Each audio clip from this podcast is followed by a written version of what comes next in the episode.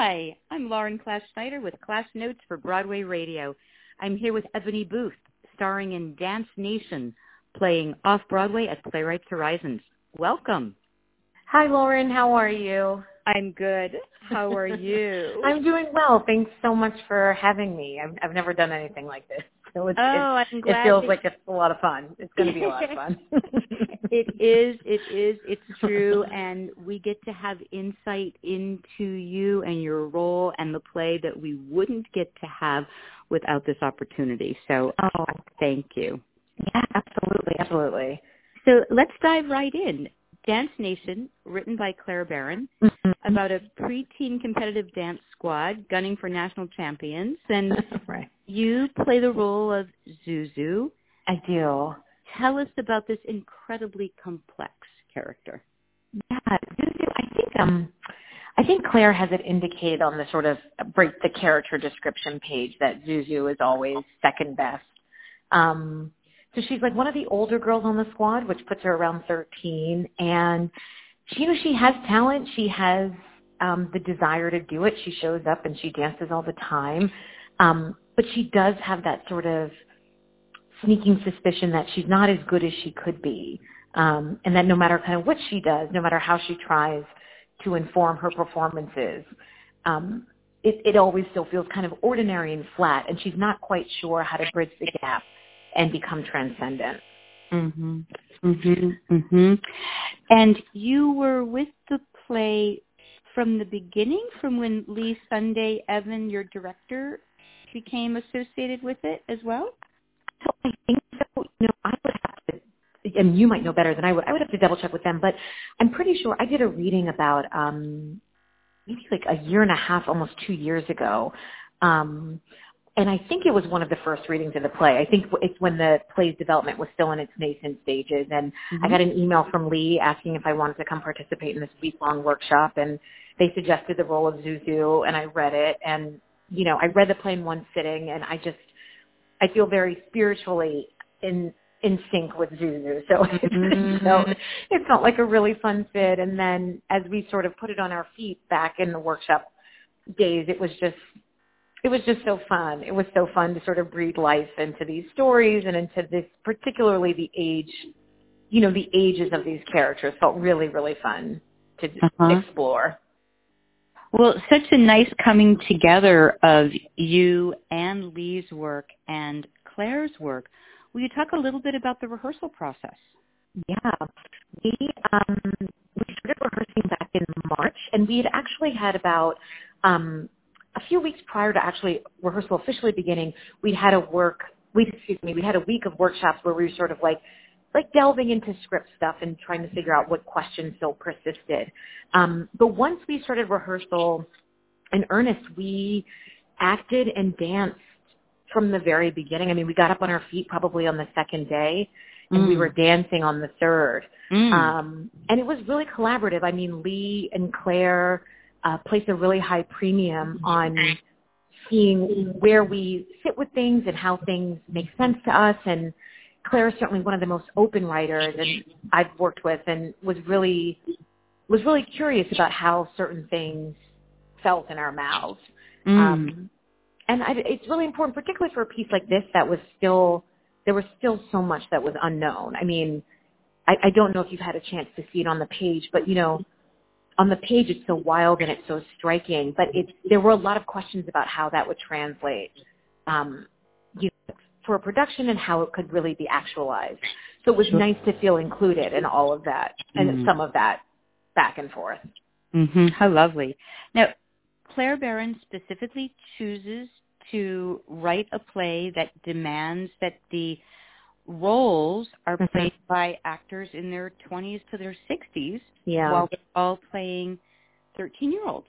yeah.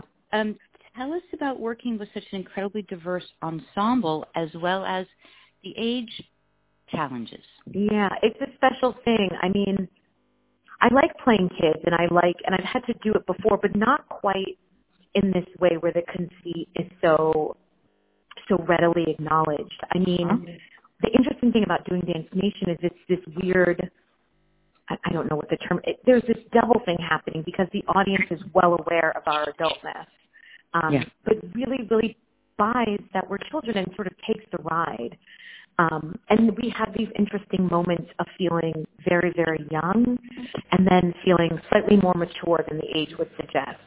Um, which is fun for an actor, but also to me speaks to something about childhood itself, where children tend to know. I don't know. Sometimes they just know a lot more than you think. Um, and so being able to do that with actors, I mean, I'm 37, and there are some actors. I think our youngest cast member is 21, and we go up to 69 Mm. and all of our different takes on this particular time of life are really different, but there is a lot of overlap Uh-huh. and it's just really it's really really fun to watch Ellen who plays Maeve. You know, Ellen is 60 in her 60s and it's really fun to watch Ellen become so much younger. Uh-huh. You know, and it's Uh-huh. absolutely believable and your heart just wants to take that young person ride with her. Uh-huh. And not wanting to give anything away, she has that magnificent conceit about flying. That She, yeah, she does. She does. You know, Claire's script has a few moments where the character, you get a sense that the characters are speaking from a moment kind of later in their lives. mm. And it does have a different poignancy depending on the age of the actor. And, Mhm. you know, again, not wanting to give anything away, um, you know, Ellen, uh, Maeve's character has a moment about, about having lost some of her memories and that there are things that were really important to her when she was young that she sort of can't, doesn't have the same grip on and Mhm. it's really it's really sad and it's really evocative and it's really beautiful and it resonates so much differently because she's not just a 25 year old pretending to be a child that you know she Uh-huh. brings all of her sort of wisdom and life experience to these musings Uh-huh. It's extraordinary to hear you talk about it and realize that there's hundreds of years worth of experience of women on that stage. Lauren, it's really true You know, thir- 13 times 10. yeah And what you bring to it is, of course, so, so, so rich. Now, the New York Times writes that Dance Nation is both blazingly original and unsettlingly familiar. yeah How do you feel about that quote? Well, I mean, it's certainly my, it was my experience when I read it, and it continues to be my experience as we rehearsed it and as we now perform it. Um, I'm really struck that I've never been in anything quite like this before, and that I've never, Claire has presented things which seem so commonplace, but I've never seen. I've just never seen the experience of a, of a young girl getting her period on stage for the first time. I've not quite seen the like interior struggles of adolescence in this way. Mm. And yet, one thing that happens, one thing that I've been noticing with audiences is, I mean, men too, for sure, but certainly women. And Mhm. a lot of women of all ages just talk about that time. You know, Mhm. mothers talk about going through it with their daughters. We had a few, a few women came up to me a few weeks ago who were in their 90s Oh. who said, my gosh, I just remember getting my period. And I Mhm. remember not being able to talk about it. And so you can hear in the audience, you can hear those sort of grunts of assent and you can hear those sighs of recognition of people saying like, oh my gosh, I've been there or I know that's coming for me or my daughter. You know, there's, there's just that vibrancy that comes from people saying, I know that. I know that experience. I know that plight and I know that joy. Mm. Um, and Claire has found a way to take something that's very known and make it slightly unknown to us at the same time, you know. Uh-huh. Uh-huh. Absolutely. Absolutely. You you alluded to the audience connecting to it. Do you have any other stories um hearing their responses? You know, it's funny. I had um, a friend of mine came, um, um, a male friend of mine. He's got three daughters under the age of 10. Wow. And he came quite early in the run and he said, wow, so this is my future. And we sort of laughed. We sort of laughed because we were like, yeah, like, you don't know what's in store for you. But I remember when my boyfriend came and he said, you know, he has brothers. He has one sister who's much older than him, so he was not a part of her growing up at all. And he said, you know, I know this is something that women go through that I just have no experience of. He's like, this isn't, like, I, he's like, I know it happens. I just have never seen or quite heard or seen it depicted in this way. Um, and I don't mean to focus to sort of hone in on, you know, the male response to it, but I guess to me it's been a little significant because these are things that women experience all the time that so many men are thinking of in this novel way. Mm-hmm. Um, but mm-hmm. I was I took the subway home last night. I had a woman stop me on the subway stairs, and she was crying, and she she you know I think she said she has like a, a four year old daughter, and she just said she started crying again as she was thinking of it. She was like, I just want. I just saw myself thinking about what I want for my daughter and her place in the world and how I want her to feel about herself and remembering how conflicted I felt about myself at that age. And she's like, it's just so true. And she couldn't stop crying. And I don't know, it, just it resonates so so much with so many people. And I know that some of the material is really strong, and not everybody wants to take the ride. I understand that, and and you know, of course, that's well within people's rights. But I think for people who do want to get on board and change their rhythm a little bit and change their expectations of what they think theater can give them, it can be something very fulfilling and really surprising. Most definitely. It's so interesting to hear you talk about it and to have those random encounters. Oh yeah, for sure. With, with cast members that are remarkably intense. Yeah. Well, throughout all of it, I think just to um, for me to keep in mind that the play isn't what I would call a downer.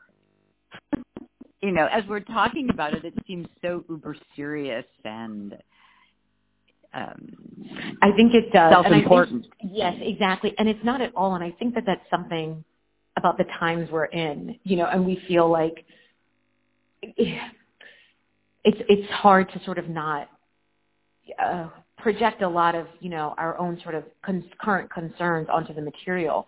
I think yeah. at the heart of the material, and I think what people do respond to the most is the joy and the levity and the sort right. of feeling of watching these young women and one male dance member sort of dance and push themselves.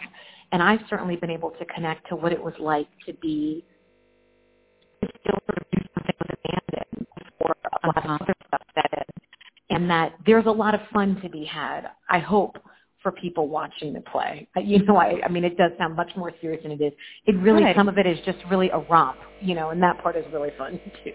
Exactly. And Zuzu's character in particular, the the maturity level that the character so often brings to the forefront. Yeah. In how she manages her own emotional journey. And yeah.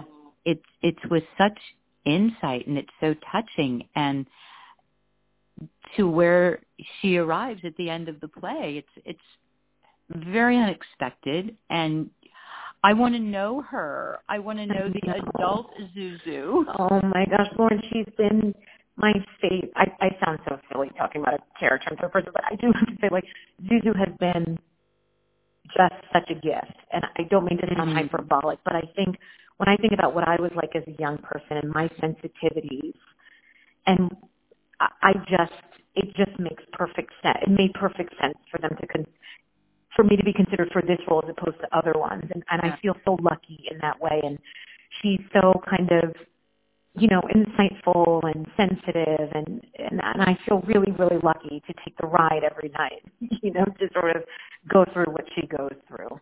Right. Well, this has been fabulous. Thank you, Eboni. Oh, Lauren, thank you so much. I'm so, so glad that there are more people wanting to know more about the play. It, it, it's very special to me. you bet. I'm Lauren Class Schneider with Eboni Booth from Dance Nation, playing off Broadway at Playwrights Horizons through July 1st. Thank you.